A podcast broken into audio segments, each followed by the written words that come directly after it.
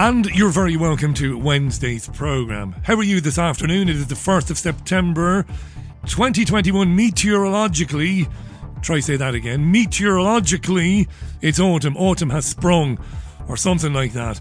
It's your BBG with you between now and 7 o'clock with lots to talk about as usual. Get in touch through the website richieallen.co.uk. Comment live at the top of the page. It's the BBG, not the BBC. This is your Richie Allen Show, live from the magnificent city of Salford.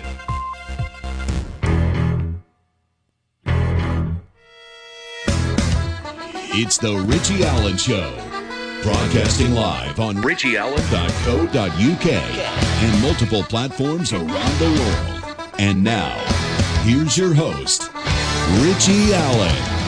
Yes, you can get in touch with me through the website, or you can send me an email through the website, but better you use the new feature, which is a comment live at the top of the page, richieallen.co.uk.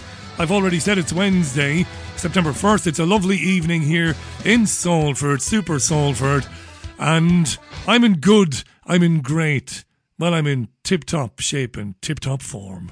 I've got to open some tabs on my screen so I can see what you say to me when you say it to me, and open up a couple of other things as well. All well with you, it is. Nothing to complain about, no. But sure, we'll find something on the programme this evening. It's just you and me today. It will be till 7 o'clock at the very least, because I've been gathering, I've been foraging, so I have, in the wilderness of the mainstream media. And as I said, we're going to talk about a variety of things this afternoon. You join in as always. By the way, next week I'll begin the live phone-in programmes again, and I hope to do at least one every 2 weeks, at least. Some weeks we'll do one every week, or sometimes we'll do them every week, but at least one a fortnight. That was a promise that I intend to keep. I'm good like that. I'm very good like that, if I can send myself flowers. Or there. Somebody asked me about the Facebook page. Now, my friend Raj, who is a real biological human being. Raj is a bit of an Egypt, but I love him. He's got his own Facebook page. I don't, because I left Facebook some years ago, in fact. He's got his own personal one, and he has a Richie Allen Show page, and he gives me the how do I say, the password, is it, into it, and the email account into it. And you'll know that Facebook deleted the page some months ago, but Raj has put another one up there, despite my better judgment, despite me saying don't do it, it's a waste of time. But he's done it anyway, and he's posting articles there until eventually he'll be deleted from Facebook himself. But there is a Facebook page. I won't have very much to do with it, but Raj will be posting things from probably from the website and stuff. It's facebook.com/bbgrichie without a T, but I won't have much to do with it. Just telling you that from the get-go, because I'm not on Facebook personally. That's me. Right, better start today. I double-checked everything today, I can tell you. Funny that yesterday you prepared to open the mic after 3 weeks. The studio is serviced, it's spotless, you've got newly produced idents and sweeps and jingles. You double-check that the phones are working and Skype is working. And then I was undone at 4:55 by a Windows update. Not Mark Windows now, Windows on my playout machine. Sheer fuckwittery is what it was. Made me laugh, actually, listening back yesterday, as I did when I uploaded the podcast. Now, if you're in Bonnie, Scotland, you might know already, but in case you've been out working, walking the dog, dogging, I don't know what you might do in your spare time. Vaccine passports will be required for entry in Bonnie, Scotland, to nightclubs and many large events. That's according to Nicola Sturgeon. Now, these plans for these vaccine passports, and they do mean it. It isn't a case of demonstrating that you are immune or that you passed the test. No, you'll have to prove you've been double jabbed for indoor and outdoor events. This will need to be signed off by members of the Scottish Parliament next week, or MSPs, but it will be signed off. Sturgeon says we need to stem the recent surge in the number of cases. Vaccine certification means if you're over 18, you will need to show you've had both doses of the jab before you are allowed entry into nightclubs and adult entertainment venues. Do you think they mean strip clubs? Do you? Nudie bars. Nudie bars. Remember the first time Dublin had a nudie bar? Jesus, I couldn't get on the train quick enough at Plunkett Station in Waterford. I ran to the train station from Ballybeag, from Ballybeg. I legged it. No, I didn't. No, I'd already been to one in Manchester many moons before that. So I wasn't too excited about it. So you'll need a vaccine passport for unseated indoor live events with more than 500 people in the audience, unseated outdoor live events with more than 4,000 people in attendance, any event of any nature which is more than 10,000 people in attendance. You'll need a vaccine passport. If you're Scottish, Jimmy Cranky has spoken. It has been decreed. Now, on the vaccine passports or COVID certificates, the public law barrister Francis Hoare, H-O-A-R, had this to say to Julia Hartley Brewer on Talk Radio this morning on the tyranny of vaccine passports. The barrister Francis Hoare, H-O-A-R. And, of course, the Prime Minister, who said in 2004 that the identity cards, of which this is a particularly egregious example. Of course, this isn't just an identity card, but it's a requirement that you prove your medical status, as well as having your identity sought by the state, would be a recipe for tyranny and oppression. And that was just a document that said who you were, not a document that prevented you from entering certain facilities because you didn't have medical treatment, a medical treatment that has not passed long-term trials, because that, by definition, is what is the case for any long-term any treatment authorised. But now, Julia Hartley Brewer isn't at all happy that Francis Hoare, the barrister, well, has questioned the trialling of the drugs. Julia goes into full mainstream media mode here. This has been approved. This is a vaccine that's been approved for safety, and I know your concerns on that, but I mean... We know it's been approved, Julia. What the barrister is saying is, well, we don't know what it might do to people in the short, mid or long term. And he's right, of course. No, this vaccine, Francis, I'm not going to have it. Not going to have it, Francis. Francis, I'm not going to have it. You're not going to diss the jab on my programme. Yes, it's a point simply about choice. Okay, because absolutely, it's been authorised legally. That's not the point. But people are entitled to say, I want to take my chance. I don't want to take my chances. I'm not at risk of COVID because I know the statistics. Mm-hmm. I know that it doesn't affect young people very much at all, whereas this might, and they make their choice. So that's an important matter that goes to that's a key issue to freedom. I am very much a pro-vaxxer, and certainly for anyone my age and above. Yes, make sure your bosses hear you say loud and proud that you're a pro-vaxxer, whatever you do. You must get that in. Make sure you say it at least 5 times a programme. Tell your producer to remind you. Hey, listen, if I don't say that I'm pro-vax by the first ad break, give me a slap in the arse. So I'll say it just after the ad break. So Julia jumped all over him there when he said the jabs aren't proven to be safe, because they're not. Not only are they not proven to be safe, but they're not safe. He went on, did the barrister. The Prime Minister announced this, the possibility of this, on the 19th of July, without saying why. And since then, as you say, the data has come. Incidentally, the latest data from the early August is that of the under 50s who have not had the vaccine, there are 53%, of whom 47% caught the Delta variant in early August. We know that from PHE figures. So we know not only are you just as likely to transmit it if you get infected, but you're just as likely to get infected. As you say, protects you against serious symptoms. That's all it's ever been designed to do. So it doesn't protect other people. But these figures are barely spoken about in the media, and they're certainly not spoken about by the government. But of course, the fundamental objection is whether or not it does protect other people. Yeah. It simply is not justified to say that you have to prove your medical status in order to partake in ordinary life. And no, it isn't justified, Francis, but the fact is it's happening. It's happening in Scotland. It's happening in France. It's happening here. You had the mayor of New York City say you can't participate in society unless you show that you've had the jabs. You are right, it's untenable. All of the data shows that by getting the jab, you are not protecting anybody else. It's a nonsense. The World Health Organization acknowledges this, as does the CDC in America, but it doesn't seem to matter. You can whinge about it all you want on talk radio. It's happening anywho. And we've never done that before. We've had viruses before, very serious viruses, but we've never done this.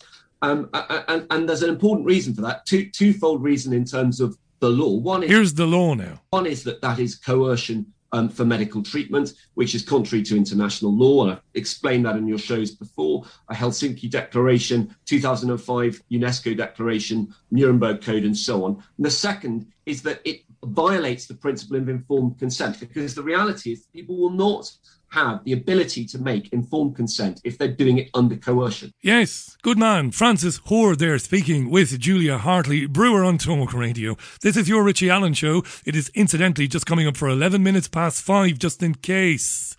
He's got to drop somebody off somewhere, you know. Now listen up to me. If you're a pub landlady or landlord, or you're on a greasy spoons... eh?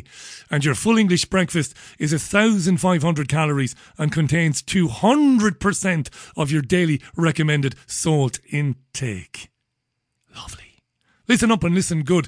Publicans, restaurateurs. It's not restaurateurs, it's restaurateurs. Wisht, eishtigi, as we'd say in the old country, eishtigi. That means listen up. So if you're in hospitality, if you own, rent, or if you are employed in hospitality, you're probably on your arse. You've barely survived the last 18 months. Many of your colleagues, many of your competitors didn't survive. They have gone, never to return.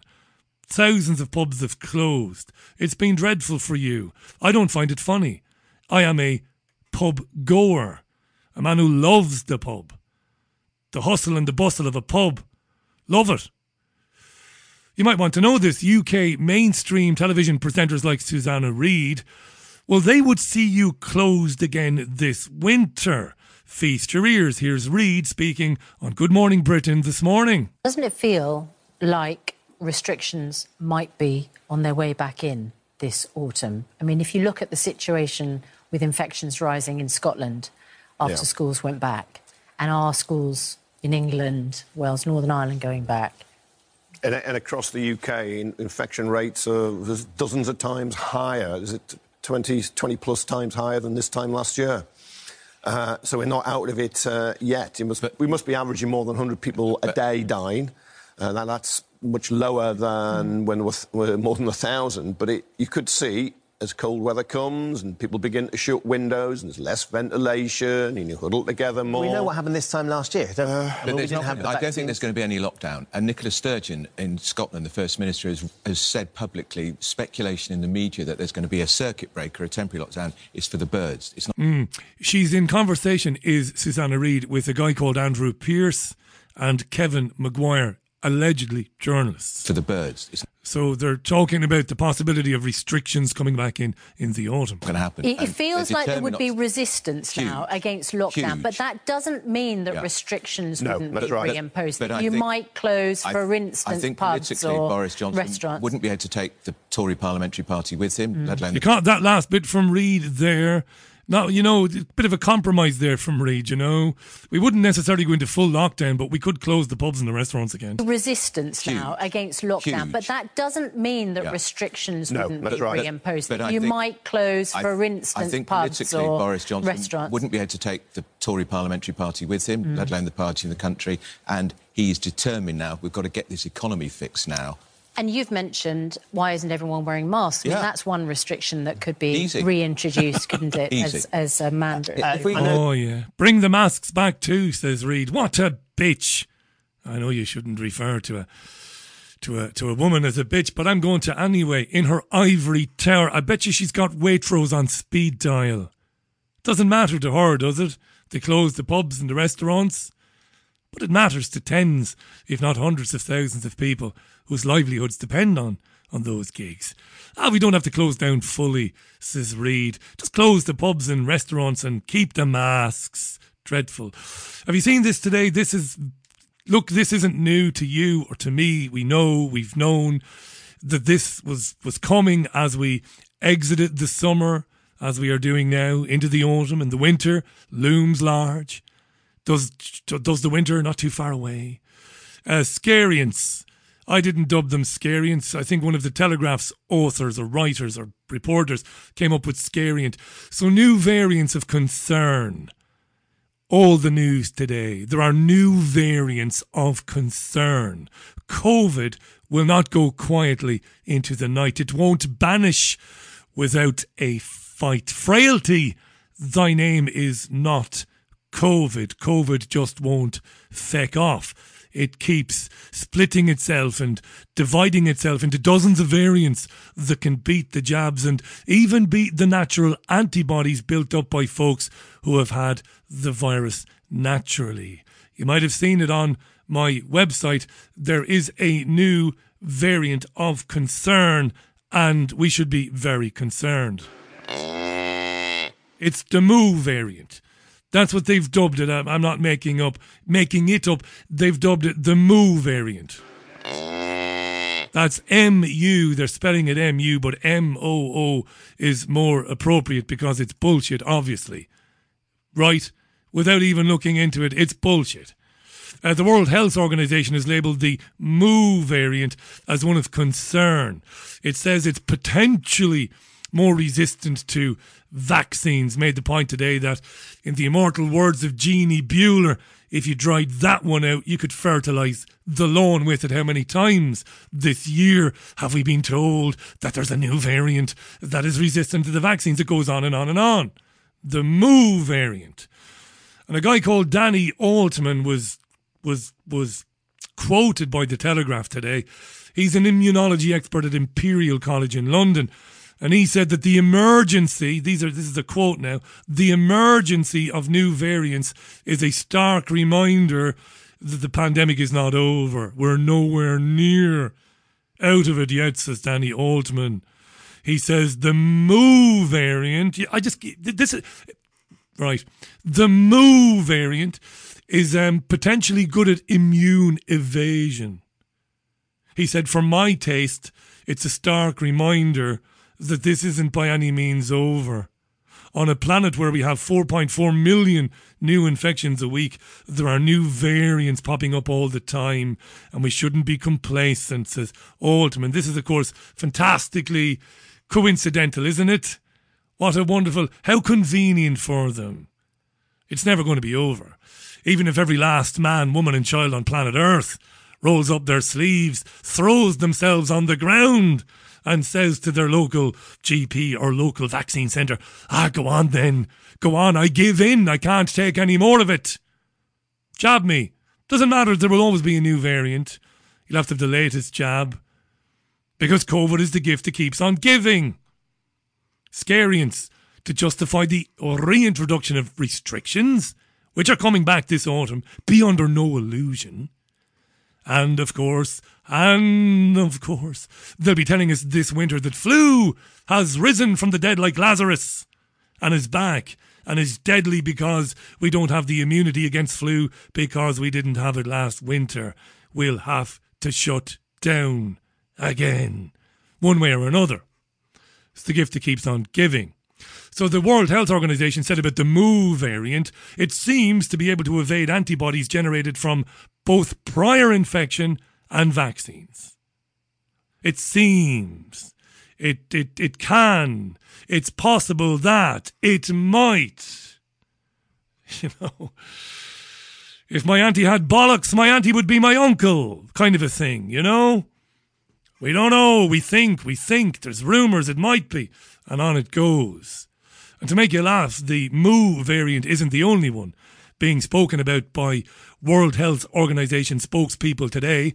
They're also I'm not making this up either. They're also talking about the Eta, the Iota, the Kappa and the Lambda variants. These are new variants of concern. Eta, Iota, Kappa and Lambda. Lambda is spelled L-A-M-B-D-A.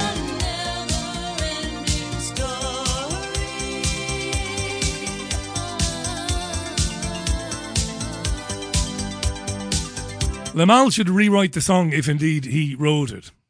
Never-ending story. Rewrite it with lyrics suitable for this nonsense, this variant nonsense. New variant over there, Kappa, Iota variant, Lambda. We have this Mu variant. It's evading the vaccines, and it's even evading the natural immunity that people built up who had the virus at the beginning. It's never ending. And there is no sign, at least I don't see any sign, of people saying enough is enough now. You know? Pull the other one, you know? Great film, by the way. The Never-Ending Story. Fantastic film. I got thrown out of it, would you believe, when I was 10. I'm not making it up. I got thrown out of the cinema, the Regina Cinema in Waterford City Centre, for laughing when a Treyu's horse was drowned in the quicksand. Get out, you awful little boy. Honest to God, I was escorted from the cinema and thrown out. Because I was nervous, you see. It was nervous laughter. I wasn't really laughing at the horse drowning in the quicksand. Well, the hero who was going to find the princess was crying. I was nervous because everybody around me was crying and I wasn't crying. So I started laughing. So they chucked me out. Get out, you little bastard, get out. Laughing at a Treyu's horse dying. Can't remember the name of the horse, but anyway. Right, tell you what I'm going to do now. I am going to take a tune. When I come back, we're going to talk about, I wouldn't call it hysteria. I would call it propaganda, maybe. How do you call it? There has been a glut, there's a good word, a glut of stories in the media, all focusing on silly anti-vaxxers now, who died. Have you seen those stories? There are many of them. Stories about people who didn't have the jab because they were crazy anti-vaxxers, and then they got COVID and died in hospital. Now, there isn't one or two of these stories doing the rounds. Dear listener, there are many stories like that doing the rounds. So I'm going to talk about that in a minute. It's very interesting. I think this is the Cars. It is the Cars. On your Richie Allen Show, the time is 22 minutes past 5. Good to be with you as always, by the way. You're always dancing down the street. The Richie Allen Show features doctors, scientists, academics and researchers who have been banned by the legacy media. Support Richie now by making a financial contribution at richieallen.co.uk. And I want to thank everybody who signed up for the Patreon thing yesterday. I think there's something like 185 patrons now. We only did this yesterday. Thank you. I'm hoping it'll get to about 1,000 patrons eventually, averaging about £3 or £4 a month each. That'll be fantastic for the programme. Thank you. I won't go over the PayPal thing again, but I'm asking you to sign up to a regular payment to the programme. Support. It's all voluntary, of course. Do so through richieallen.co.uk. At the top of the page, there is a thing. It says support your show. If you click on that, there are bank account details there and a Patreon thing. So either set up a standing order through the bank account or become a patron to support the programme. You'll know if you've been with me for 7 years. You could count on one hand how many times I've mentioned support. I probably mention it 3 or 4 times a year. I just don't mention it. It embarrasses me. I don't do it. But PayPal has basically deleted the program, and that's where pretty much all the support came from. So do go to richieallen.co.uk where it says support your show. Please do that. I know not everybody will be able to do it, and I totally understand that. Don't worry, you're pretty little head about it. But those of you who can do it, please do it and keep the program on air, I suppose, 27 minutes past 5. Now, mentioned just before let me just grab my phone there, because I was doing a bit of screen grabbing. I finally learned how to use this god-awful phone that I have.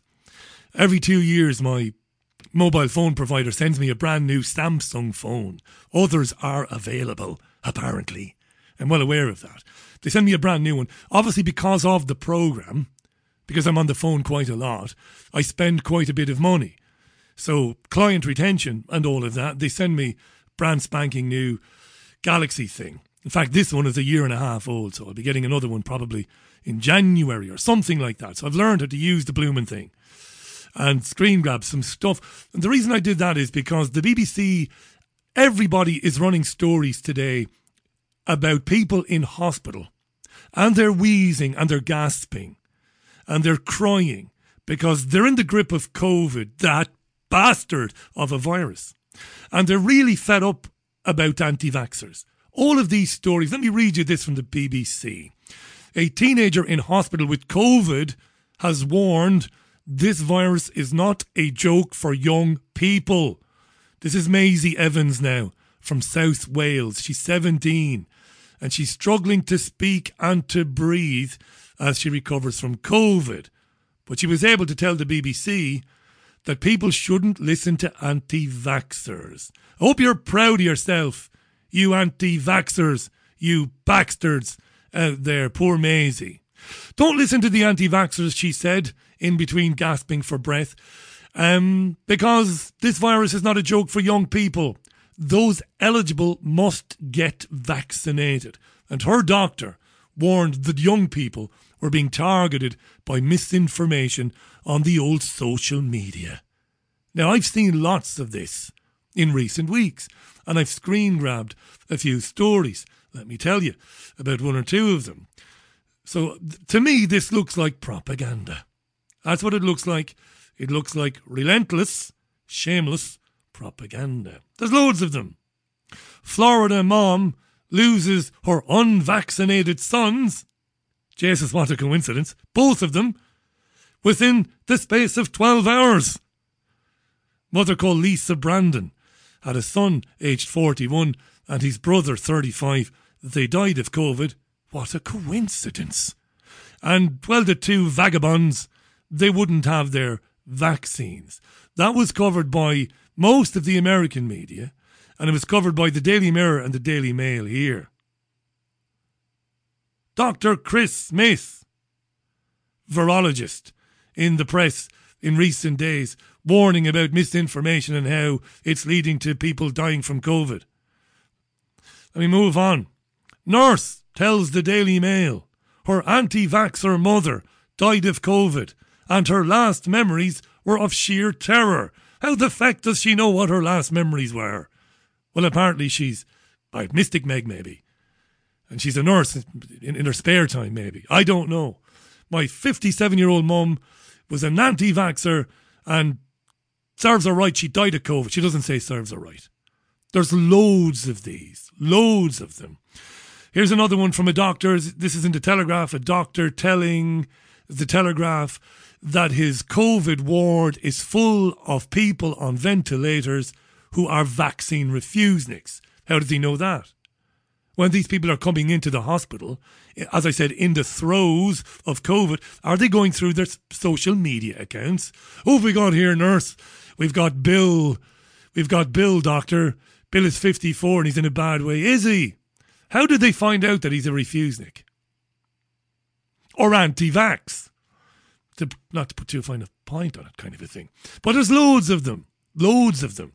I want people to realise just how bad this is. I was going to do a mock video today, but I didn't have the time. I was going to do a mock video where I was wheezing into a camera and blaming Piers Corbyn and David Icke and Gareth Icke and everybody else, from Santa Claus to Catweasel, for my situation, the anti-vaxxer. So this is everywhere. And it was out in force again today on UK media. Out in force. Look what happens to conspiracy theorists and anti-vaxxers. They die. They die from COVID. They really want us to have these jabs, don't they? Let's just calm down a second and just realise, as if we don't know. I mean, we know this, but we need to think about it more, don't we? They really want us to have these jabs. They'll do anything. On Good Morning Britain with Susanna Reid, who wants to destroy the pub and restaurant game, there was a man this morning with a very strong Northern Ireland accent. You'll forgive the irony. I know I've got a strong accent at times. I regress at times. The boy from Ballybeg, I know. This guy's got a strong Northern Ireland accent and, God love him, I don't find his situation remotely funny. His wife is dead. A few weeks ago, he and his wife were looking forward to welcoming their new baby. But Josh and his wife Samantha got COVID. They hadn't been jabbed, or at least she hadn't been, because she was pregnant. And she died. He waited outside as she gave birth, and she sadly died a few days later. And she'd been waiting until she had given birth to have the vaccine. She wasn't anti-vaccine, was Sam, God love her. She thought, well, I'm not sure about it now. I am heavily pregnant with my youngster, and I'll wait till I give birth. I'll wait till labour is done with, and that's what I'll do. Josh tells the whole story, or some of the story, to Good Morning Britain. I don't doubt, Josh. I know you might. There are people who listen to this programme who believe that every single thing that happens every day is staged. And good luck to you if you want to believe that. I don't know. To be honest, I think Josh is probably credible.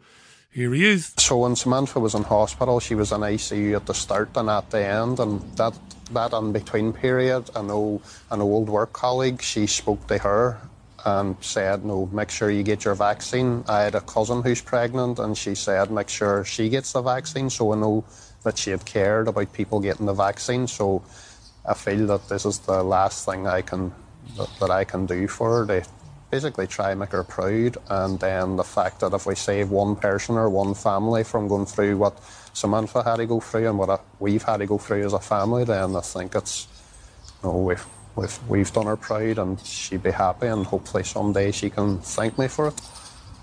Josh, it's just... I can't obviously force people. No. All you can do is advise and express your opinion based on your own experience. Oh, poor Josh. Josh is being used. He wants to share his experience to urge pregnant women specifically to have a jab. I find that difficult to believe. Sounds like somebody put a bit of pressure on Josh. But that's what he wants to do. He wants to educate pregnant women that they're better having the jab. That's the plan. If I can make a difference with one person and one family, then we're all happy. And I pretty much know that it's already happened, because I done a Facebook post a couple Fridays ago, and I know people here locally queued for over 3 hours the next day for their first jab, and I've been told that's the reason why. And I've been getting messages from around the world saying similar things, that we've heard your story and we weren't sure, and now I've had my first jab, or I'm booked in, or whatever, and it was just enough to tip somebody over the edge. If they weren't sure, they go ahead and they get it. And obviously I can't force people to do it, and I wouldn't try to force people, but from our story, like, I wouldn't wish it on anybody. So hopefully we can help in some small way. Josh there. Now, GMB, that's Good Morning Britain, their resident doctor is a guy called Hilary Jones, and he was delighted with Josh. What an extraordinary man Josh is, to be so altruistic in his time of deep grief, and to pass this message on to other pregnant women whose lives and whose babies' lives can be saved by being double jabbed. What? But there's no risk to pregnant women or their children from COVID. Their lives are not in danger at all. I find this absolutely extraordinary. Even by mainstream media standards, this is madness. Message on to other pregnant women whose lives and whose babies' lives can be saved by being... Saved from what? We know from July that the advice has been from the Royal College of Obstetricians and Gynaecologists and from the Royal College of Midwives for pregnant women to be jabbed. There is no ingredient known to be harmful to developing babies or to mothers. Jesus. Hilary Jones, whose real middle names are, I'm not making this up, his real middle names are Killery Shillery. That's actually his name, Hilary Killery Shillery Jones. He's often referred to Shillery. He would vaccinate fetuses if it was left up to him. Have you seen this dude on Good Morning Britain? Maybe you don't watch it, maybe. He would vaccinate embryos, this bloke. Any chance we can vaccinate sperm in the testicle? Any chance? Can we? Well, I think the JCVI should roll out the jabs to semen. You can't go too young there. Vaccinate the semen. What a dickhead. It's exactly 22.5 minutes to the top of the hour. It's about time I read some comments, isn't it? Isn't it? It's about time. If you'd like to comment on the programme these days, the best way to do that is to go to richieallen.co.uk, and at the very top of the page, I've said it already, there is a tab which says Comment Live, right next to Support Your Show. Yes, comment live. Just tell me what you're thinking. Stop saying, it's great to have you back, Richie. Thank you.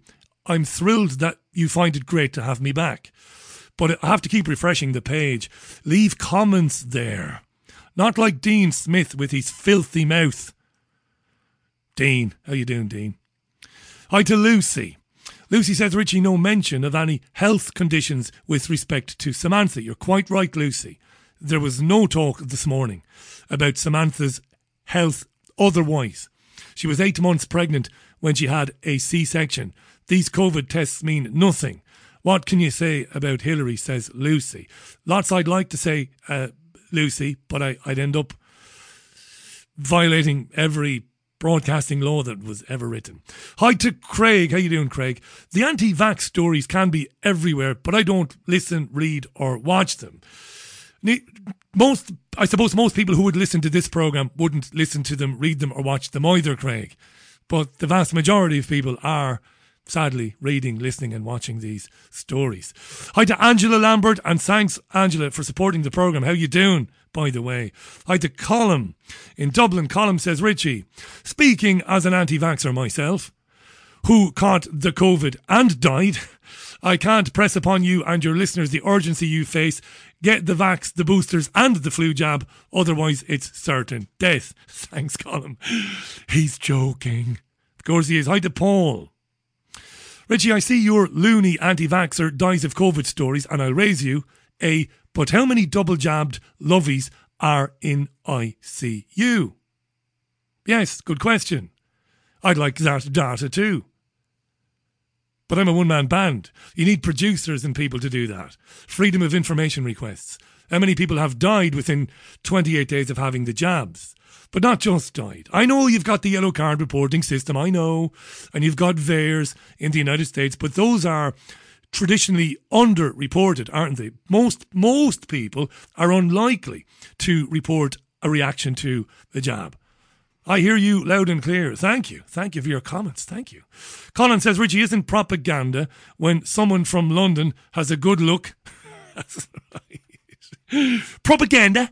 I'm here all week, says Colin. Hi to Heather Brand, who says, Richie, I find it astounding that these pesky anti-vaxxers have the energy to don the phone-in sick-to-your-boss face for their last selfie before dying. It's quite remarkable, says Heather. Indeed it is. Patricia says, Richie, will there be a special test for every variant? Great question, this. Does the existing PCR test and the lateral flow test, does it cover all the variants? Because that wouldn't make much sense now, would it? This is the thing that really gets my goat. It's basic stuff, you would imagine. Basic stuff. For people. It should be on the minds of most people. It should occur to them that they're being had. Very good point. Patricia, very good point. She says, oh, and when the World Health Organization is brought into the conversation, never forget one of the top donors, a person who loves vaccines. Bill Gates invested $10 billion in vaccinations over 2 decades in a Wall Street essay. Bill Gates claimed, in a Wall Street essay, Bill Gates claimed vaccines were the best investment I've ever made. There's been a 20-to-1 return on the investment. And he talked up the economic benefits, didn't he, Gates, rather than the benefits to wider society. Yes. Terry says, Richie, is that new Mu variant made up? No, it's what they're calling it. They're calling it the Mu variant. Hi to Richard Kelly. Hi to Darren. Hi to Ron. It's time for another tune. There's so much more to get through. It's your Richie Allen radio show this Wednesday, September 1st, 2021. Lots to talk about. Couple of very good guests yesterday. The programme will continue to feature guests most days. But some days, I'll be on my lonesome. It'll just be you and me. I like that sometimes, you know. You get enough on the Richie Allen show, 1:45, the top of the hour, Wednesday's programme. Thanks for all the messages. It's great to see them coming in. Again, thanks to Hayden Hewitt. If you need a website built for your business or for your hobby, do meet Hayden Hewitt online. Meet him. He's on triggerwarning.tv. He's on YouTube. You'll get him on Twitter. Or you can reach him through my website. He will build you a, what's the word I'm looking for here? Fully functional website. Fully functional. All pots and pans and bells and whistles. It'll work. He's a magnificent guy. Aftercare is outstanding. Not for me. Well, for me, but I'm not saying it because he was good to me. But anybody I've recommended him to, he's been great for them. And he will do it for a fraction of what a website developer would charge you. And he's not given me anything to say that. Let me just put that right out there. Hayden Hewitt is a great guy. The independent media has never had a greater friend than Hayden Hewitt, a man who sees things far differently to the way you and I see them, but goes out of his way to make sure that we are heard. I like people like that. I really do. It's time to read one or two more very quick comments, then we're moving on because there is a lot more to come on Wednesday's Richie Allen radio show. Hi to Darrell. Darrell says, Richie, here in British Columbia, they gave us a month off of the insanity. And now, after a month, the masks are back. Vaccine passports start on September 13th. The lack of critical thinking and what people will take is amazing. Thanks, Darrell. Yeah, it's coming, isn't it? In the autumn. The vaccine passport. Still horrifies me. Mentioned to Gerald Celente last night, the great Gerald. How shocked he remains, even 4 weeks after New York City Mayor Bill de Blasio had the balls. Because I like to think there was a time when these people wouldn't have had the balls to say to citizens, to the electorate, you don't get to participate in society unless you take this experimental gene therapy poison piss that I tell you to take. I like to think there was a time when de Blasio would have been running down Fifth Avenue in his birthday suit while they were throwing pitchforks at him. It's coming. No fear porn here. Here we're about energy, positivity. What we can do to first of all coexist with it, because there isn't anything we can do with it in the very, very short term, but what we can do about it long term. No fear porn. Hi to Mike J. How you doing, Mike? And thank you for the kind words, pal. I'm just the custodian. The programme is about the information. Leanne says, Richie, whilst fighting off the cat when making a tuna pasta bake, you've had me in stitches. Why? I don't think I've said anything particularly funny today. I tried creating a login and the confirmation email went to my spam. Right, we'll look into that. We'll sort that out for you, Leanne. She says, if we don't laugh, we cry. Gotta laugh at it. Gotta lampoon it. I've said this over the last few years. Where have the satirists gone? Where have they gone, dear listener? Think of the great men and women of comedy, of British television comedy, in the last 30, 40 years, what they would have done to people like Michael Gove, to people like Boris Johnson, obviously. Satire is gone. Comedians are now making videos telling people to get into the queue and have your job. Even Frankie Boyle. As if Frankie Boyle was any good anyway. Hi to my friend Joanne Boddington, who says, Richie, forget the moo variant. It should be the ba variant. Very good, Joanne. I concur. I concur. Now. Remember me telling you time and again about a move away from treating people to preventative medicine? Now listen, 'twasn't my eureka moment. Others have seen this coming and they wrote about it long before I did, but I've seen it accelerate. The talk about, hey, in the future, we won't be treating you at all because we'll be giving you stuff to take that will ward off, well, pretty much everything. Everything you can think of, from neck pain to stomach pain to laryngitis to diabetes to gonorrhea to herpes to everything. We'll have a jab for you, and by taking it, you won't get whatever ailment they are trying to eradicate on that given day. I've been saying this time and time again. That there will be a jab for everything, things you would never get. What I mean by things, I mean ailments you would never get, jobs you don't need, and your social status and your access, we're back to Bill de Blasio again, will be determined on you taking what they are offering and shutting the feck up about it. afterwards. Take this. It's for diabetes. Yeah, but I'm hunky-dory. Me, I run 5K, at least, most days. I'm 14 stone. I'm in great shape. Take the diabetes jab. And so on. Your social status, your access will be determined on you taking whatever it is they're offering that day. You might have seen this today. It's kind of case in point. According to the BBC, an expensive but game-changing anti-cholesterol drug could be offered to hundreds of thousands of people in England and Wales, and it might replace statins. I'm not going to go there about statins, because I've done statins to death on the programme and how worthless statins are. Not going to go there. So NHS England says that inclisiran, that's what it's called, inclisiran, would be given twice a year, and it could save 30,000 lives.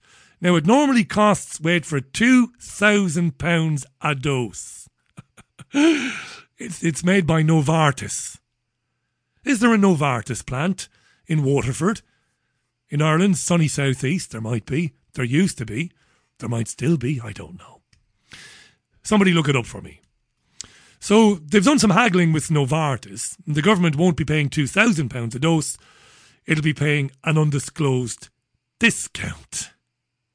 And it'll be pushed on people. A jab twice a year to keep your cholesterol down. Wait for this. I read from the BBC. I kid you not. The BBC says, although there is no long-term proof of this yet from studies, they believe it is worth recommending anyway. Hang on a second. You're spending hundreds of millions on vaccines against cholesterol, and yet there's no long-term proof that it works, right? This is the future. This is the future. Treatments. Have one. For what? For hepatitis. But there's no chance I'll have the vaccine, because we don't want you getting hepatitis and then we've got to bring you into hospital and you've got to take up a bed that we could use for COVID, and then you tell us, and then we tell you, you see, you should have had the hepatitis jab when we offered it to you 10 years ago. You selfish bastard. That's how it's going to be. This is how life will be. This isn't conspiracy theory. It's not conjecture. This is how it's going to be. No treatment. No going to the doctor. Stick your tongue out, say, ah. Roll up your sleeve there. We'll do a bit of blood pressure test on you there, boy. Hey, stand on the weighing scales. Go on. I can see you sucking in your belly, you fat bastard. Go on, stand on the weighing scales. No, there'll be none of that. There'll be a series of jabs. Every year, have the jab go on. Now, this is good. Listen to this. Listen to this. Now we're going to get into it, into the meat of it. Changing tack slightly. BBC Radio 5 Live breakfast this morning. Let's have a listen to this, you and I. Actually, put the kettle on. This is going to take a few minutes. Put the kettle on. There will be little interruption from me. I want you to hear this. Put the kettle on. Claire McDonald is presenting with Nikki Campbell, but she does the legwork on this debate. She's got two people on. Bev Turner, whom you may have come across, because Turner has been asking questions about the efficacy of the COVID jabs, and Turner has said that her children will not have them. She's not anti-vax. She's at great pains to say she's not anti-vax. My children, they had the whole lot. They had the MMR. They had everything. But I'm not thrilled about this vax. They don't need it. Bev Turner was on, and a GP from Nottingham, I believe, from Nottingham. Didn't write that down. I think it's from Nottingham, but it doesn't matter. Bev Turner and a doctor arguing about jabbing 12-year-olds, chaired by Claire McDonald, whom you'll hear from first. Well, currently the Pfizer vaccine is the only vaccine fully approved for use in children in the UK. The Medicines and Safety Regulator has given a licence for the Moderna jab to be used as well. But it's now up to the Joint Committee on Vaccination and Immunisation to make a decision on whether both vaccines could be rolled out to all 12 to 17-year-olds. And we may get a decision on that this week. Let's talk this through with Bev Turner, a journalist and mum of three who doesn't want her kids to get vaccinated, and Dr. Lisa Phillip, a GP from Sheffield. She's encouraging everyone to be vaccinated against COVID. Morning to both of you. Good morning. Yeah, the GP from Sheffield. She's pro-jabbing the kiddies. Bev, whom we'll hear from first, won't have it. Good morning. Bev, let's start with you. Lots of parents listening to this will share your concerns. So why are you not just hesitant? You're saying, nope, I don't want this to happen. Because I think taking a very balanced and a rational look at the situation, children, healthy children, are at a statistically zero risk of dying with COVID-19. Like most parents, I know no child who has been significantly ill with COVID. I know plenty of children who have had a mild illness and have got better. So in the absence of there being any real need to give children a drug, we shouldn't do it. And it subverts millennia of evolutionary understanding if our argument is, well, we have to give it to children to protect adults because it might minimise transmission, although, of course, as we're seeing now, that isn't necessarily the case. And you have to also, if you're giving a child a drug, you have to know that no drug is 100% safe. No medical procedure is 100% safe. So if the risk of being very unwell from COVID is zero, but the risk from the jabs is not zero, it makes no logical, rational, scientific, clinical, ethical sense to do so. And okay. Let's just bring Dr. Lisa Phillip in. Answer that first point then. Zero risk from death. Let's start with the worst case scenario. Children 12 to 15 catch COVID, zero risk from death. Right, very good opening by Bev Turner, I thought. Of course, you might say, well, you would do, Richie, because you agree with her. But it was a good opening. So the GP then, Turner said, look, kids, healthy kids, she said specifically, no risk whatsoever. They shouldn't have it. What does the GP say? So I think that's completely wrong. I think healthy children do not have zero risk of becoming seriously ill with COVID. In the first wave, I would have said that might have been true. But the second wave saw hospitalizations in children increase. It did increase. And some of those children ended up in intensive care. And unfortunately, a small number of children died from COVID. And there are also things like long COVID, which we're seeing more of. And people are finding that their children are missing a lot of time at school. They can't eat properly. It's quite distressing for the children and their families. And there's also the effect of on their mental health. They're missing a lot of school. Their education is disrupted. And this is adversely affecting children from poorer backgrounds rather than, children from more affluent backgrounds. So it's just exacerbating the health inequalities that exist within the wider population. So to say there's zero risk is very wrong. And we're seeing that's changing as things develop. And we're not vaccinating children. Back to you then. There is not zero risk to children from getting seriously ill and in some cases dying from COVID. That is a fact. But Turner didn't specifically say that healthy children with no comorbidities, Turner specifically said that healthy children with no comorbidities or underlying conditions are at zero risk. She took great pains to point out that it is healthy children who have no risk whatsoever from this virus. That is not a fact. The biggest study of children and young people was a clinical review of all the deaths, and between March 2020 and February 21, 3,105 children died. Of all causes. 61 of those children tested positive. 25 children died of COVID, 0 to 17. 76% of them had chronic comorbidities and life-limiting medical conditions. So it is true to say that healthy children do not die from COVID. There have been zero cases of healthy children who do not have serious life-limiting conditions. 15 of the children that died had limiting neurological conditions. These were very very poorly children. And okay, Dr. Lisa Phillip, but come back on that one. These were ill children. Okay, so they are children. Just let her come back in on that one, Bev Turner. Let her come back. And they should receive the vaccine. Those children should absolutely. Okay, so those children had the vaccine, and some of them still died. But her point is, you know, they had other things going on. This is atypical of the BBC. Claire McDonald, the presenter, is doing her job there, and she's doing it well.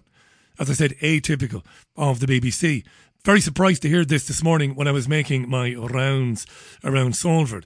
So she puts it right back to the GP then. She said, look, the ones who were ill were ones with serious comorbidities.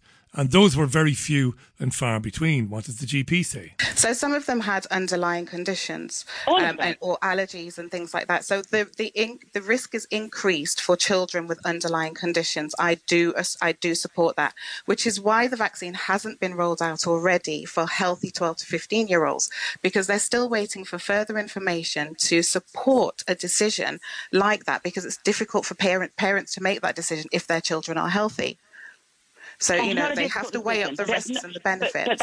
But that isn't a difficult decision. If your children are healthy and they are statistically zero risk of dying from COVID or getting seriously ill or being hospitalised, that isn't a difficult decision. And the problem is when you're saying things like that on the broadcast media, you are sowing seeds of fear in the minds of parents. And we have to also look at the risks from the Pfizer vaccine itself. In Pfizer's own trial, this is not yellow card reporting data. This is not theirs in America. There were 1,131 children who were vaccinated. If we extrapolate the results to 10,000 healthy British children, there will be 10 life-threatening events. There will be 60 severe adverse events, 800 cases of diarrhoea, 300 vomiting, 2,000 fever, 10 of them over 40 degrees. So to say that their schooling is disrupted by COVID is actually not true. Their schooling has been disrupted by political decisions of lockdown. But let me tell you, their schooling will be disrupted by how poorly they get from getting the vaccines. Not wow. Their schooling will be restricted from how poorly they get from the vaccine. This is outstanding by Bev Turner. Now, Bev Turner was invited on this programme and declined to come on because it wouldn't be good for her to come on a programme like this. The media hounding she would receive later on wouldn't be good for her, and I have no problem with that whatsoever. She's outstanding, but so is the BBC presenter for allowing this to progress. She's really done her homework here, has Turner. She's absolutely right. The only risk to the child is the jab. Getting COVID is of no risk whatsoever to the child, to the ordinary healthy child, whereas the vaccine has proven with the cardiac issues that children have displayed in America, having had the Pfizer jab. That's a real problem for kids. This is great stuff by Turner. The vaccines, not all of them. Okay, and well, listen, I just want to bring in, let me just interrupt a second, Bev. Let me just interrupt, because you say you look at... she is right to interrupt there. You might think she isn't. She's right to interrupt there to allow the GP to respond to the many points made by Turner. Have we got the stats? Have we got the evidence elsewhere? Yeah. Well, you know, they are already vaccinating children as young as 12 and 15 in Canada, Brazil, France, Netherlands, Germany, Italy and America. Now, recent analysis from the Center for Disease Control and Prevention in America has these facts. I know there's a lot flying around, but these facts are every million second dose vaccination of children in that age range, there were somewhere between 64 and 79 cases of heart inflammation. And this is the main risk. Yeah. So a million doses, you've got 64 to 79 cases of that. However, those vaccinations prevented an estimated 14,000 cases of COVID, which would normally result in almost 400 hospitalizations, 100 intensive care admissions and 3 deaths. You say we don't have the evidence. This is evidence coming in all the time. The latest from America. It prevents more deaths and hospitalizations than heart inflammation than it causes. Now, it's good stuff by McDonald, the presenter. She must give the Pfizer account, she must give the CDC account and the World Health Organization account and put it back to Turner, but then allow Turner to respond to that. And she does. And I think I agree. Let Bev come back on that. Okay. You think it's too many cases? I mean, even though it prevents those deaths, you think... Say that again? Why do you think that prevented their death? They weren't children with pre-existing medical conditions. They didn't have life-limiting conditions. Those were healthy children. I don't think 70, 65 cases in a million of heart inflammation in otherwise healthy children who would not be at risk of getting serious ill from COVID is okay. I'm not okay with that. And I find it amazing people go, oh, well, these children had heart inflammation. Yeah, but they weren't going to get ill from COVID. They were healthy children. That's insanity to suggest we do that. Let Dr. Lisa Phillip come back on that. It's outstanding. It's outstanding from Turner because she says, right, okay, you're saying that it isn't so many children, that the number of children having an adverse cardiac event is low. But Turner pointed out that using the same statistics, those children were perfectly healthy before receiving a jab. And as perfectly healthy children, they had no risk whatsoever from COVID. So it was patently insane to jab them with a COVID jab. It's outstanding. And she throws it back to the GP from Sheffield. OK, so they were extremely rare cases. I think the common side effects are the same side effects that we see with other vaccinations. Well, tell that to the parents of a child that died because of heart complications. Say that to the mother of a child who was perfectly healthy, nothing wrong with the kid, was given one of these jabs and then died because of it. Tell that parent that, well, this is rare, don't worry, you know, we're sorry it happened to you, but it's rare. But the child was at no risk from a mild respiratory infection to begin with. This is the point. And I'm not a doctor. I'm not qualified to say this. So the caveat coming from me is I'm a lay person who's a very good researcher. You'd have to be insane to give your children one of these bloody jabs. We vaccinate healthy children in order to prevent infection and disease. That's what we always do. That's how vaccines work. But we can see from the data that this is helping to prevent illness in children. And my phase 3 data that I looked at from Pfizer had 2,260 children. And I didn't see any of the stats that you were talking about. So I think that their results were comparable to the 16 to 25-year-old data. And very much in line with the data that we're getting from the adults. I know about this. Listen, I am currently in a legal case against the MHRA to question why they had given this permission to Pfizer. So I know what I'm talking about. So the figures that you're talking about, I think it was the whole side, the 1,131 were the children who actually received the vaccine. That's the children that actually received the vaccine. That's not the whole cohort of over 2,000 with those figures I gave you. The other thing I would say is that, yes, the CDC report, they have, there were 8.9 million American children between 12 to 17 that were jabbed, and the reactions were much more common after the second dose. There were 1 in 1,000 reported adverse reactions, and this is with VAERS, which is subject to underreporting, as you know. If you have a self-reporting system, people are not always logging the results that they know of. And we have to 100% believe that these jabs are risk-free. They have to be risk-free if we're giving them healthy children. But Bev, Beverly, you've given your children other vaccines, haven't you? Of course. I'm not an idiot. Like, of course I've given my children all of their vaccines, the MMR, the TB, the polio. Of course I have. I'm not stupid, and I think the vast majority of parents aren't stupid. The difference is here, of course. It is a completely new technology. We have no long-term data for this type of drug and what the spike protein will do with the mRNA technology. It doesn't matter necessarily long-term data if you are 80. If you are 12, it really matters that we know what this will do to their bodies and their fertility and their neurology and any carcinogenic properties in 2, 5, 10, 15, 20 years. And the doctor... OK, we're going to leave it there with you. You can't know. It's outstanding stuff, really, from the BBC. I never thought I'd be saying that today of all days. Outstanding by Claire McDonald to allow Turner to carry on. I'm amazed that producers weren't screaming in Claire McDonald's ear to cut it, to get rid of it. It was outstanding. She basically had the GP for breakfast and for brunch. Amazing. How many people heard that this morning? I don't know. But very, very good by the BBC and by the presenter, Claire McDonald. I've got to say that again. She gave the final word to the GP, who had nothing to add and certainly didn't dare to challenge any of the points made by Beverly Turner. I tell you what is interesting. I didn't realise that Beverly Turner, the journalist, the commentator, is taking the MHRA to court on the MHRA's decision to roll out the Pfizer jab to children, to children aged 16 and 17, I think at the moment. That's the way it is at the moment. That's going to be very interesting. Will it be covered by the mainstream media? I don't know. We'll have to wait and see. Loads of comments coming in.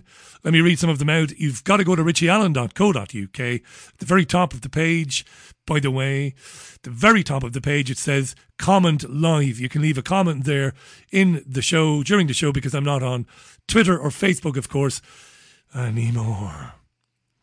William says, you should check out Turner on This Morning yesterday. Cheers, William. Stephen says, Bev Turner should have asked the Sheffield lady GP how much her surgery receives per vaccine she administers. That's an interesting point as well. Alan says, Richie, jab your kid. If it dies because of it, then that's punishment enough for virtue signalling. You'll have to spend the rest of your days living with the knowledge that you murdered your own, says Alan. Yes, David says in the future, the top two conditions the health technocrats will prevent the masses from contracting will be fertility and long life, says David.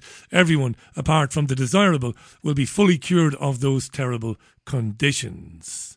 Hi to Alistair. How you doing, Alistair? Who says he sent me an email. Alistair, I get hundreds of emails a day, my friend. Thank you. He says it's about Grant Langston, the US presenter on NBC who quit his job because he was left no other option except take the jab. Thanks, Alistair. I didn't realise that. I will definitely have a read of that, my friend. Hi to Jacob. Sherry Tenpenny will be back on the programme, of course, in the future. Hi to Pandora. How you doing, Pandora? And everybody else who's sending messages through the website today. It's nice because you can interact with one another. You can chat with one another and argue and agree and disagree and all the rest of it. 12:30 past 6. The Richie Allen Radio Show is live from Super Salford. I love Salford. This is Stevie Nicks and Fleetwood Mac, and a song called Everywhere from 1988. I love this tune. More news analysis on the way. The Richie Allen Show relies on your support to stay on air. Visit richieallen.co.uk and make a financial contribution now. And it's 6:15. There is so much more to do. I think I've overproduced the programme today. There's about an hour's worth of content left. Don't even suggest it. I'm with you till 7. I'm with you until 7. I see those scruffy bastards, the Extinction Rebellion mob, have been causing chaos in London. It's a strange one, this, isn't it? Bit of a sticky wicket, what? Bit of a sticky wicket, because we like a protest. Or at least we like the right to protest. Although protests these days are very strange things, unless you're Extinction Rebellion. If you are Extinction Rebellion, you can do whatever you want, cause absolute chaos, cause financial losses to ordinary men and women trying to go about their jobs, about their daily business, but they can't because you've caused chaos on the roads and blocked off roads and all of that. But if you're protesting anything else, like vaccine passports or the tyranny of lockdowns, well, you've got to basically stand behind mounted police officers and be led on a procession through downtown London. But if you're Extinction Rebellion, you can do whatever you want. Crazy stuff, this, isn't it? What do you say to it? The Mayor of London, Sadiq Khan, was speaking this afternoon with Julie Etchingham. Julie Etchingham, formerly of ITN News, is on Talk Radio this week. Maybe she's filling in for somebody. I don't know. But they were speaking about Extinction Rebellion. And typically, or you won't be surprised, that Sadiq Khan, the Mayor, was reticent to criticise the youngsters. Well, they're not all young, are they? Of Extinction Rebellion. Here he is. Well, let me just emphasise that there are three separate issues here. One is we do face a climate emergency. Climate change is a serious issue. We've got to make sure urgent action is taken.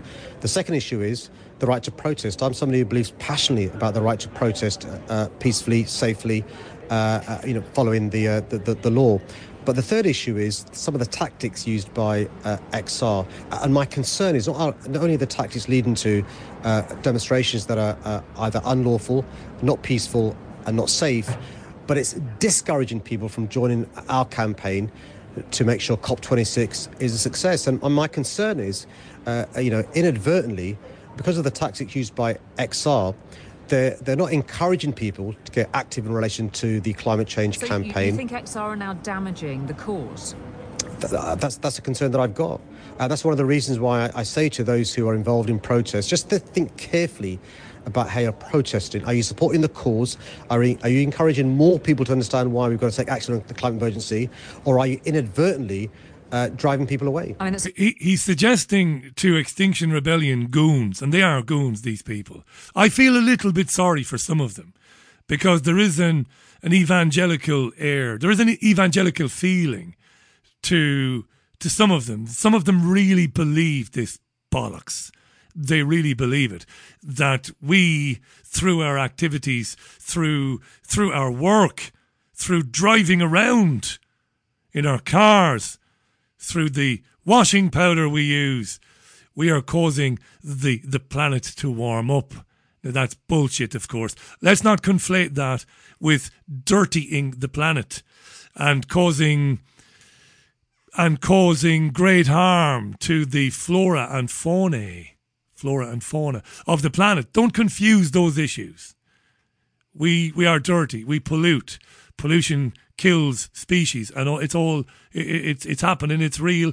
Putting billions of tons of plastic into the ocean every year is madness. Of course, nobody disputes that.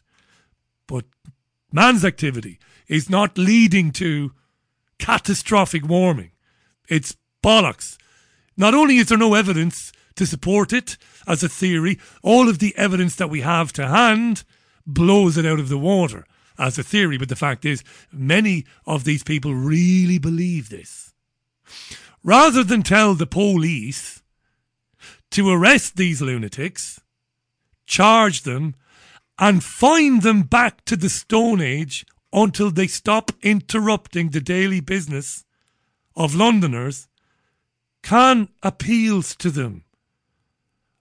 I would ask them to consider what they're doing. Can you imagine if vaccine passport protesters or lockdown protesters behaved in the way that Extinction Rebellion people protest? They would be battering the piss out of them, batoning them into the street, wouldn't they, on a daily basis? But no, the climate hoax, and of course the measures they want to introduce to deal with the climate hoax, that's the next big thing. And it's intertwined, of course, with the pandemic scam. This is where it's all going. He's a joke, Khan, isn't he? I mean, it's interesting because I know that you've obviously been in close contact with them, you've had discussions with them, and broadly back their aims. But after what we've seen in the capital over the last few days, you're now in a position to say, I actually think the way you're behaving isn't doing this cause any good. Look, some of the tactics being used by XR are counterproductive, and I'm somebody who passionately believes that we face a climate emergency. Counterproductive, says Khan. They're counterproductive. They're breaking the law. They're breaking the law. There are laws against the things they do. Those aren't counterproductive tactics. They belong in prison, many of these people. At least if they keep going back and doing it again and again. I say again. If it was vaccine passport protesters, would he be calling their resistance to it counterproductive, would he? No, they'd be sending the goon squad in to beat the living bejesus out of them. Let's not hear any more from Sadiq Khan. Drop me a line through richieallen.co.uk. That's my website. Right at the top of the page, comment live. It's working very well, is this system. At least I'm getting the hang of it anyhow. Angela says Khan is a weasel. I can't answer that. I can't follow that. Brambo says, Richie, did you pick up that the previously fit and well 17-year-old Maisie Evans? Now, Maisie Evans featured earlier on in the programme. She's a young girl. She's had COVID. She's been in hospital. Apparently she was unwell. And from her hospital bed, she told people, young people, stop screwing around and have the jab. Have the effing jab. Do your job. Do your duty. Maisie Evans. Somebody has told me she's a member of Labour Wales, is she? She might be. Brambo says she featured prominently in the legacy media. She did, the BBC, that's right. She became seriously ill and developed a blood clot in her lung, only 2 days after having the Pfizer jab. However, her symptoms were entirely attributed to the coronavirus. Funny that, isn't it? Says Brambo. Thankfully, she's fully recovered now, but she's become another poster girl for the push to fill our children with the experimental toxic sludge. Yes, I moved on a bit quick, didn't I? Because I think that fact about the lung clot was in my notes, but I didn't mention it for some bloomin' reason. Thank you for reminding me. Yes, the young woman who's telling every youngster in the country to have the jab had a blood clot on her lung shortly after getting the first Pfizer jab. And now, conveniently, it would appear, they are blaming it on the virus itself. Yes. Craig says Sadiq Khan believes in the right to protest when the financial sources are the right ones. Thank you, Craig. Hermione says they can stick digital currency. The pound is the way, says Hermione. That's an old argument, that Bitcoin, that digital currency against hard cash. I get a lot of emails from people saying, Richie, you should be dealing in Bitcoin, Richie, or in some cryptocurrency. And I tell them, but they won't listen to me.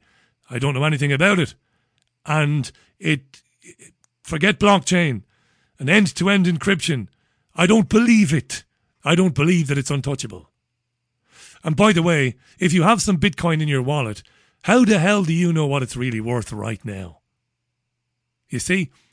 So I prefer to deal in the method in which I deal at the moment, using the bank account and the Patreon. It suits me. I know nothing about cryptocurrencies apart from I don't trust them. And I'm entitled not to trust what I don't want to trust. You can keep screaming at me. It's not going to change my mind, you know? Okay. Alistair just had his name read out and he's delighted about it. Thank you, Alistair. Thank you. I'm delighted too. Hi to Steve. Richie, there's something weird going on at the Beeb.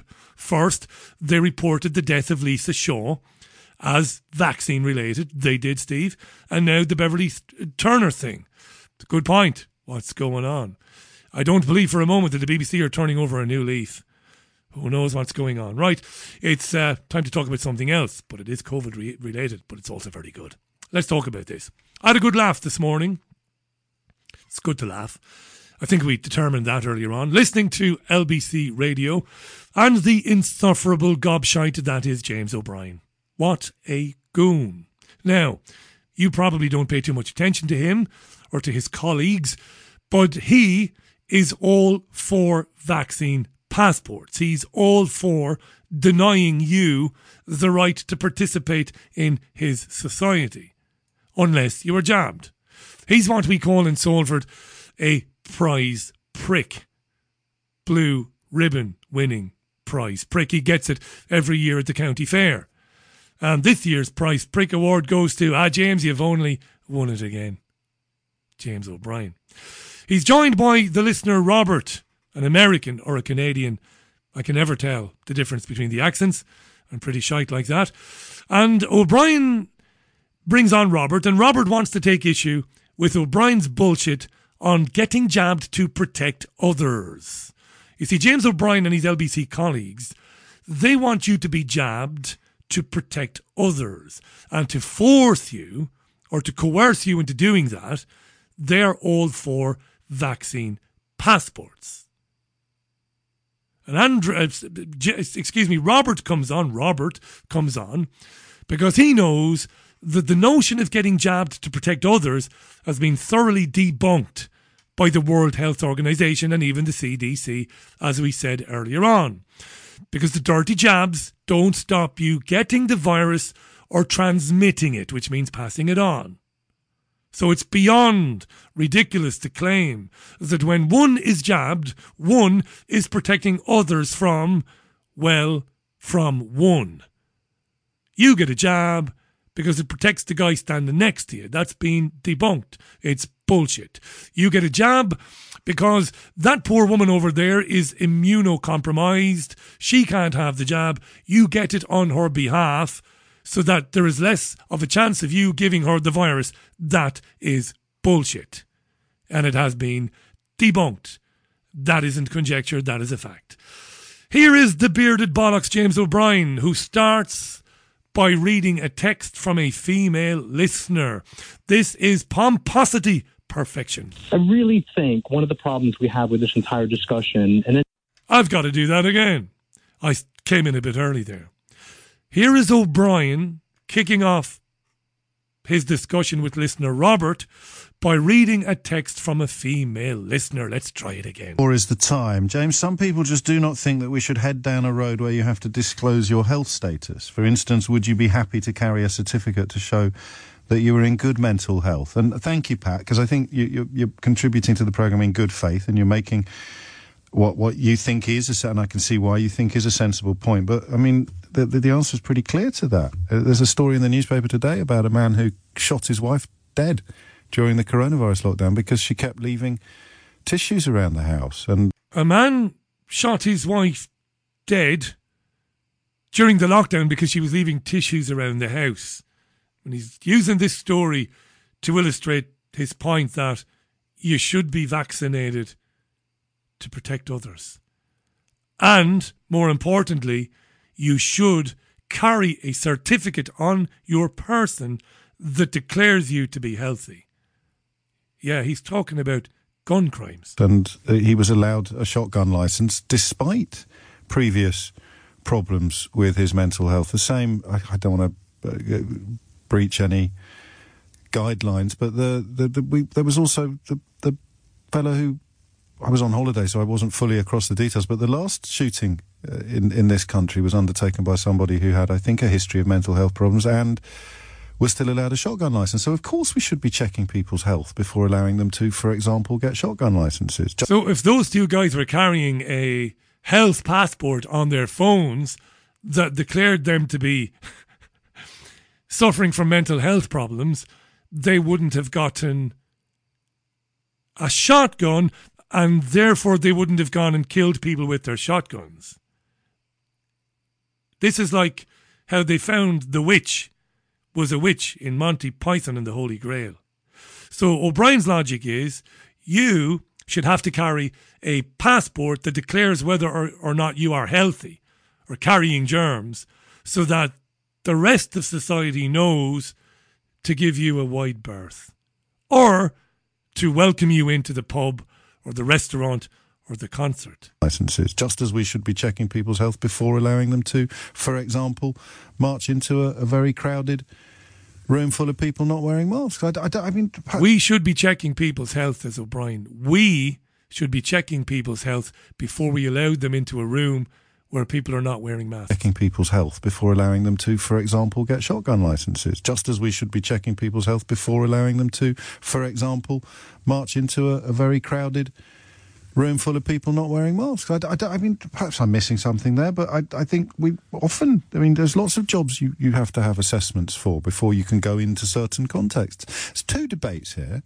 The idea that you would have to somehow leave the country if you refused to carry a coronavirus passport, you'd be deported or locked up, would be a very different debate from the one that we're having, which is about you can't go into areas of high transmission unless you can prove you haven't got it. Mm-hmm. And, or at least come as close as possible to proving that you haven't got it. Right. And it won't even work because they'll do what they've done from the very beginning. They won't go far enough, or they'll do too little too late. So unless you can go as far as possible towards proving that you haven't got it, you can't go into areas of high transmissibility. That's all they're saying, as far as I can tell. God knows I'm no fan of this government. But how you leap from that to thinking that they want to control you is currently beyond me. Because you are as thick as mince, James. To count to 11, you need to expose yourself. It isn't so much of a leap from they want you to demonstrate that you are healthy in order to be allowed to go to the supermarket to they want to control you. But they obviously want to control you. They want to control where you go and where you don't go. They want to know where you are at any given time. They want to know who you've interacted with. They want to know that those people you interacted with are also healthy. And if they're not healthy, they should go home and isolate. It couldn't be any more controlling, James O'Brien. That's for the ridiculous comparison between if we'd known the guy was a nutter, we wouldn't have given him a shotgun.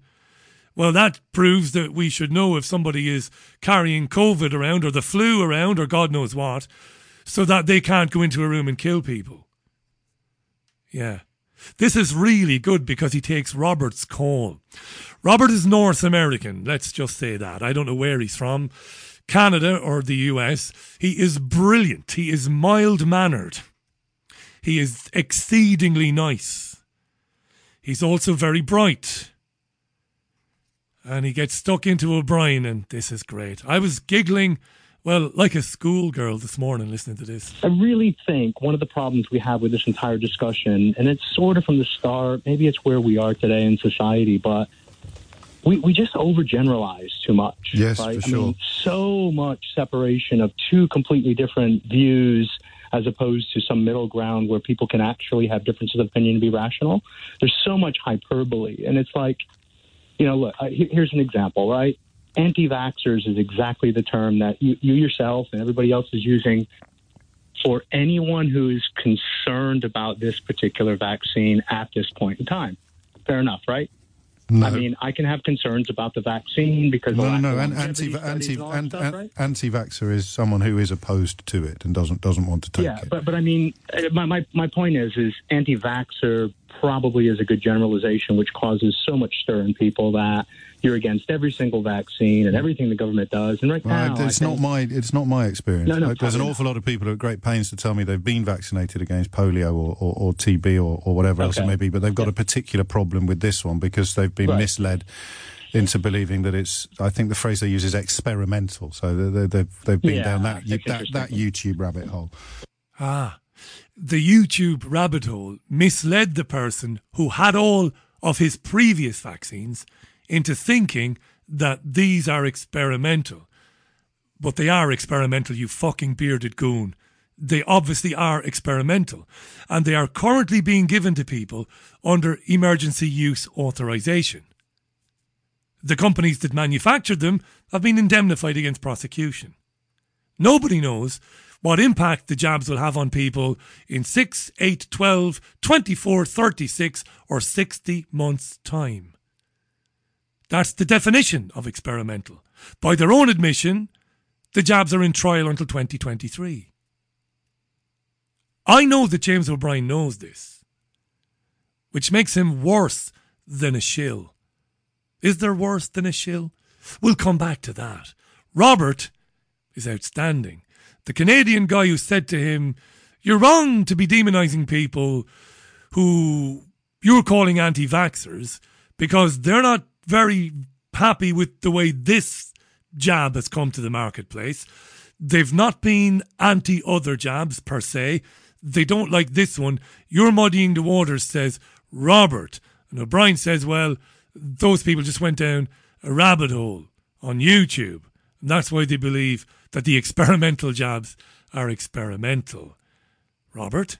Yeah. And I'm not, and again, but I think there's a lot of people who could be concerned about this vaccine without actually being somebody who is, by the way, anywhere near your pedophile or any of the other kind of theorists, right? Well, this is interesting now.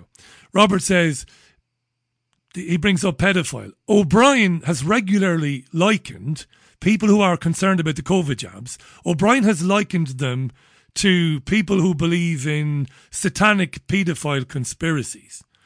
This is the misdirection that you get from the media. This is playing the man and not the ball. O'Brien has spoken over some of his callers in the past and cut them off and accused them of being people who believed in satanic conspiracy theories and reptilian overlords. When the person on the phone never said anything like that, they just said, well, I don't like this vaccine. I'm not too happy with it. And Robert is getting stuck into O'Brien here and saying, this is what you do. I disagree. I think it's just different flavours of delusion, and one is laughable, as you say, but the others are just as ridiculous. Different flavours of delusion. So you think that someone that maybe is concerned about this vaccine for health reasons or lack of longevity studies is a delusional? Yes. Really? Okay. Why? Because it's been out long enough to prove that it's really okay. This is brilliant stuff by Robert. Okay. And it's really been through all the testing? The proof that it is a bigger risk to get coronavirus than it is to get the vaccine is absolutely clear. So what O'Brien does there is he doesn't answer the question that the listener asked him. The listener asked him, has it been out long enough? Are the longevity studies in? Are they to assure us all that the jabs don't present any problems for us further down the road?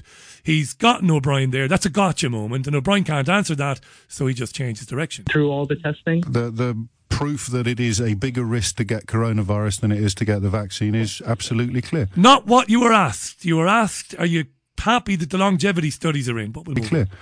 Okay. So... That's interesting.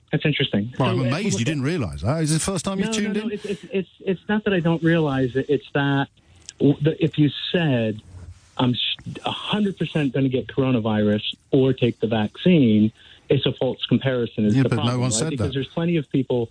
There's plenty of people who can be really careful. Yes, but no one said that. And not get the vaccine. They can continue to practice safety and social distancing. Yeah, I mean, you can, I guess. You could, and that's why I think probably it would be wrong to force anybody to get the vaccine. But you're in favour of isolation. You're just suggesting it should be self-imposed rather than societally imposed. That's not what he said at all. He said, why is it binary choice? That's what he said. Why is it binary choice? Why can't I not have the vaccine and just be careful?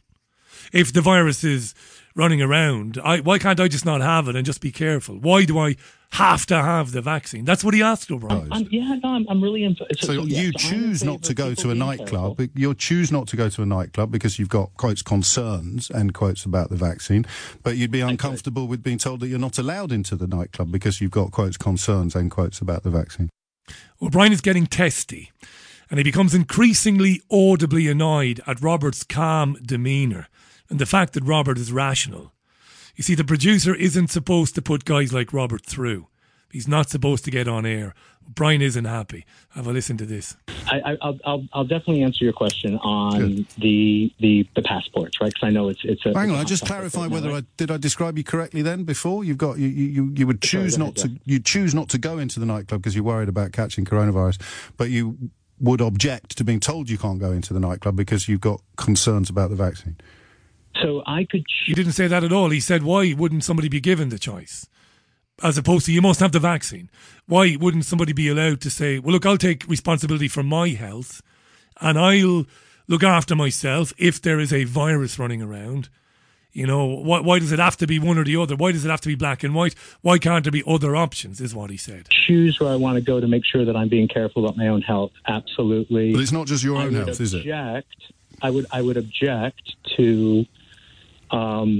any kind of passports that don't give an alternative for testing negative. But testing negative as an alternative to the passport is pretty clear. That seems pretty fair. But because it's funny because we never say that. We keep saying, every time I've done this phone-in, we prove that you got a double jab, or that you haven't got, or that you haven't got coronavirus. We have said that already this hour. I think three times. Gotcha. That's okay. Which is helpful. Well, but it's also repetitive. That's a big difference, isn't it? Well, yes, and no, because the difference is, of course, and perhaps the difference that you're missing is that vaccines aren't just about your personal health.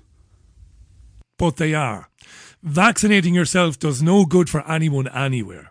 It's been thoroughly debunked, as is pointed out to O'Brien here. Because a vaccinated population is an immune population. So the more people... That's such a falsity. The vaccinated population is not an immune population. They can still catch it. Yes, of course they can. Still pass it along. Forgive me, an immunised population. The more people are vaccinated, the more immunised a population is. So it's not just an issue of your own personal health. And that's the point. But they're immunised. So you can never remove it. Well, you have actually in the past with some viruses, but this isn't the gotcha that you think it is. The more people that are vaccinated, the safer... If you'd allow me to, if you'd allowed me to finish, the more people are vaccinated, the safer everybody is, which is why the conflation of vaccination with testing is, forgive me, very selfish. So you keep talking about your personal health.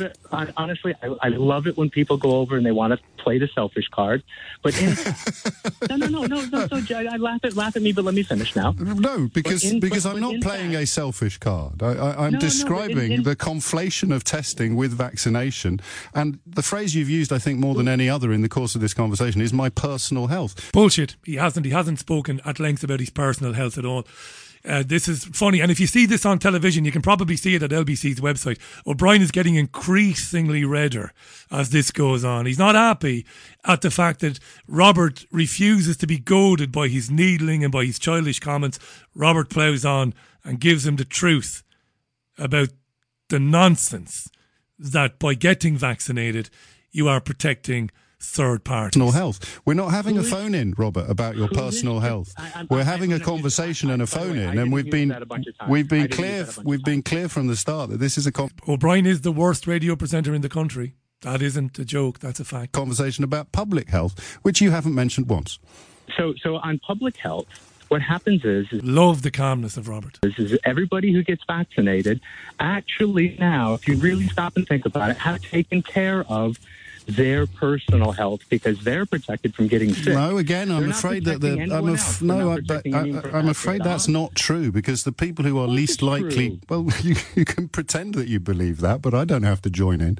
The people who are least likely to suffer badly from coronavirus are the ones who are being most altruistic and public-spirited when they get vaccinated. It's why it's so important to encourage people who have been persuaded that it doesn't pose a major health risk to them that they must get vaccinated in order to protect all of the people to whom it does pose a major health risk.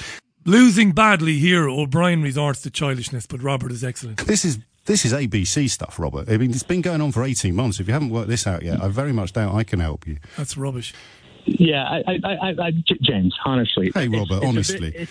It's a bit insulting to put it that way because, in fact, the people that get the vaccine, it's great. And I think the people who get... It's not insulting to put it that way. It's factual, Robert. It's exactly factual. The reason why the onus is upon persuading people to whom the virus does not pose a major health risk to get the vaccine is precisely, incontrovertibly and completely to protect the people to whom the virus does pose a major health risk. That's not insulting, it's not laughable, and it's not wrong. It's bullshit. It's just science. It ain't science, no. Go on. So, James, the people that actually get the vaccine have now protected themselves. They can still pass it on to other people, whether or not. And vaccinated people will suffer a lot less than unvaccinated people. So how are they protecting someone who is unvaccinated or unable to get the vaccine? No, that's not what we're talking about. People. But it is what you're talking about. It's the essence of the conversation. The notion that you would get a jab to protect somebody else who can't have it. It's bullshit, because by their own admission, you can still get it, and people are dying of it. They're dying in hospitals. Some people, allegedly, that have been double jabbed are dying of it, right? In hospitals, look at the Telegraph today, look at the Times today. So by having the thing, it doesn't prevent you getting it according to the official statistics, but it also doesn't prevent you giving it to somebody else, negating the need to have it yourself. That's a fact. People who are unable to get the vaccine, Robert, are not people who've got, quotes, concerns, end quotes, about the vaccine. And there it is. There it is, you bearded buffoon, you fucking idiot. If somebody can't have the jab because they are immunosuppressed, they are just as at risk from somebody who has had two jabs as somebody who hasn't. That's their own admission. In fact, they even admit, some of them, that they're still not sure about levels of transmissibility from those who've had the bloody jabs. The point the North American guy is patiently making is it doesn't matter. It's ridiculous, this talk about vaccine passports, to coerce people to go and have the jab to do it for their countries. Because if you're jabbed, you're still giving it to people and you're still getting it yourself.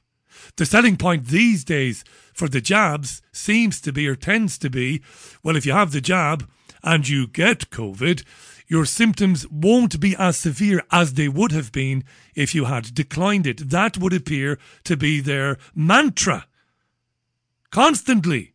They've given up talking about have the jab and you won't pass it on, because they know that having the jab you still pass it on anyway. So the immunosuppressed person, who, by the grace of God, by the way, can't have one of these ridiculous experimental fucking toxic tidal wave poison shit. The immunosuppressed person can't have it.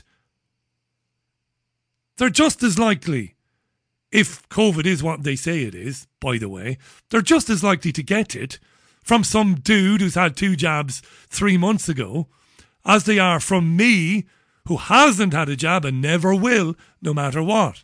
That is a fact. Well tried. Yeah, of course they can, but that's not what you're talking about. Society also... No, in fact I am. Society, oh, OK, you are now, but you haven't been for the last 10 minutes. Your brain is rubbish, isn't he? Do you know, I worked with some amazing presenters, and if you were done like a kipper, like O'Brien was done by a calm and rational listener today, you'd suspend the presenter or you'd fire them.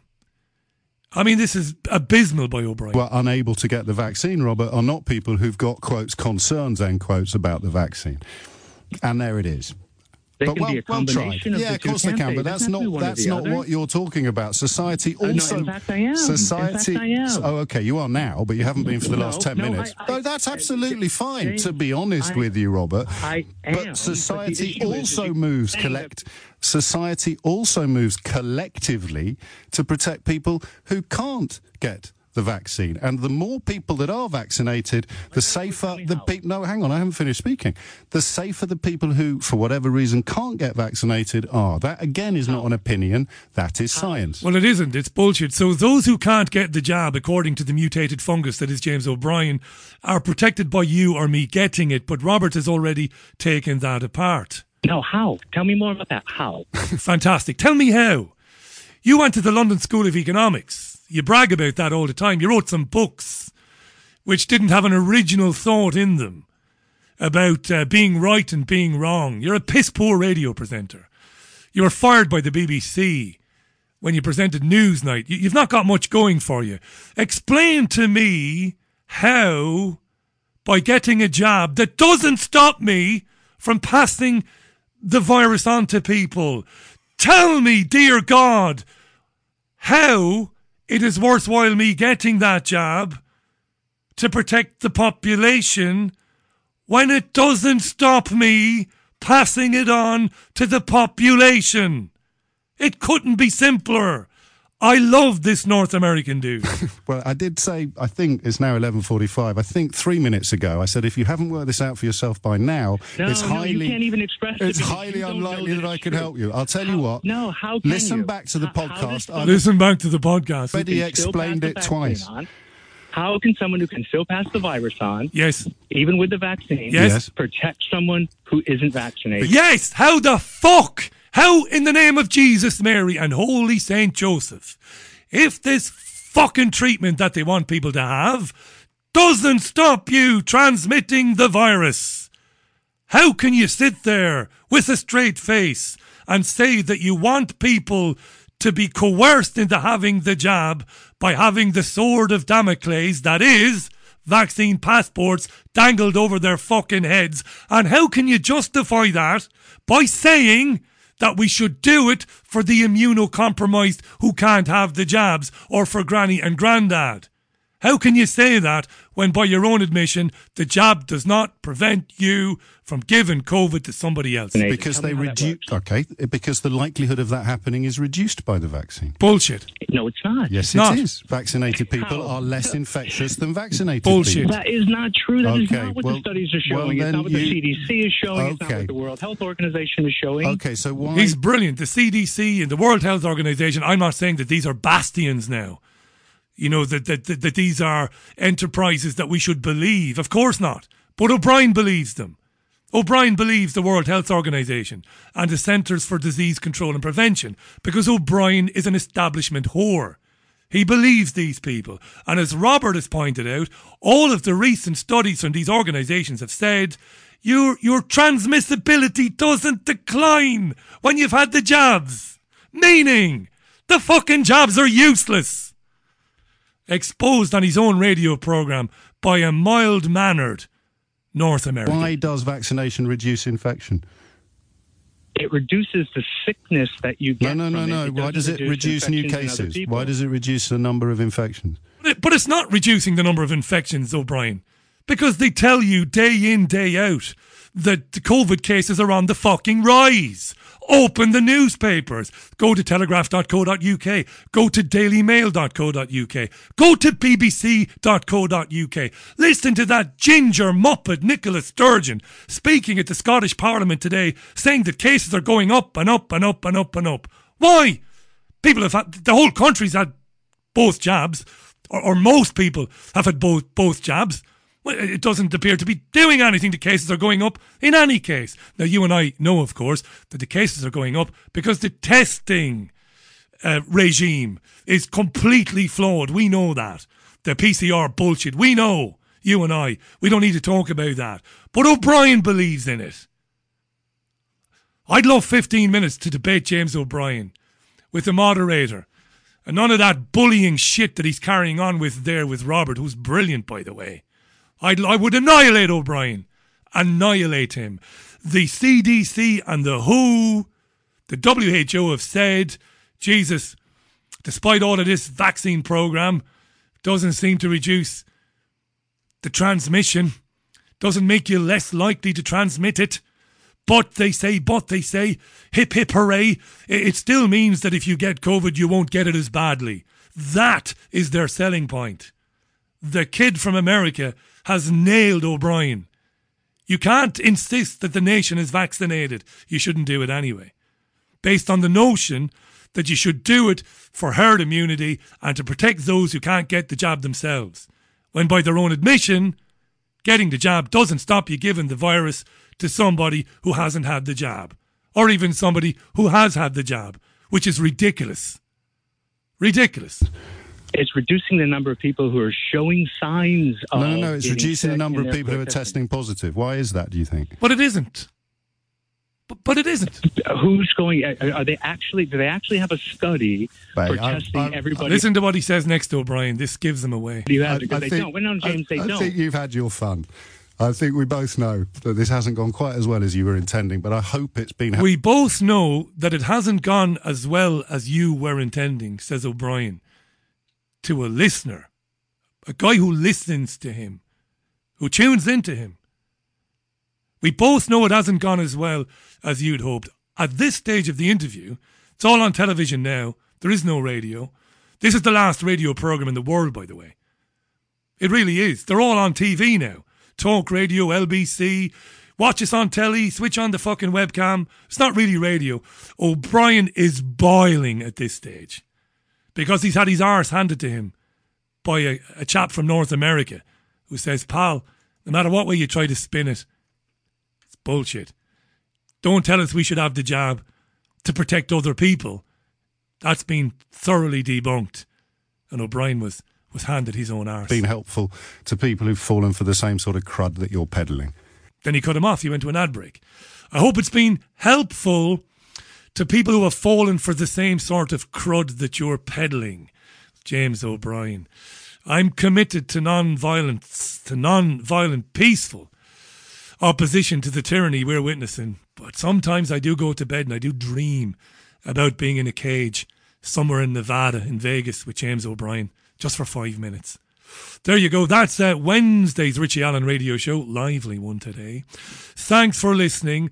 To everybody who has set up a standing order on the programme's bank account, and to everyone who has done the same thing through Patreon to this point, I want to thank you from the bottom of my heart.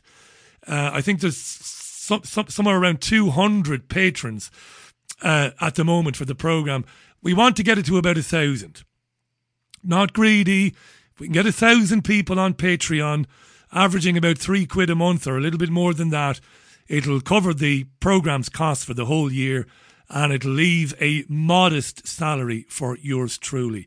Go to richieallen.co.uk. At the very top, it says support the show. do it there. Thanks for listening today.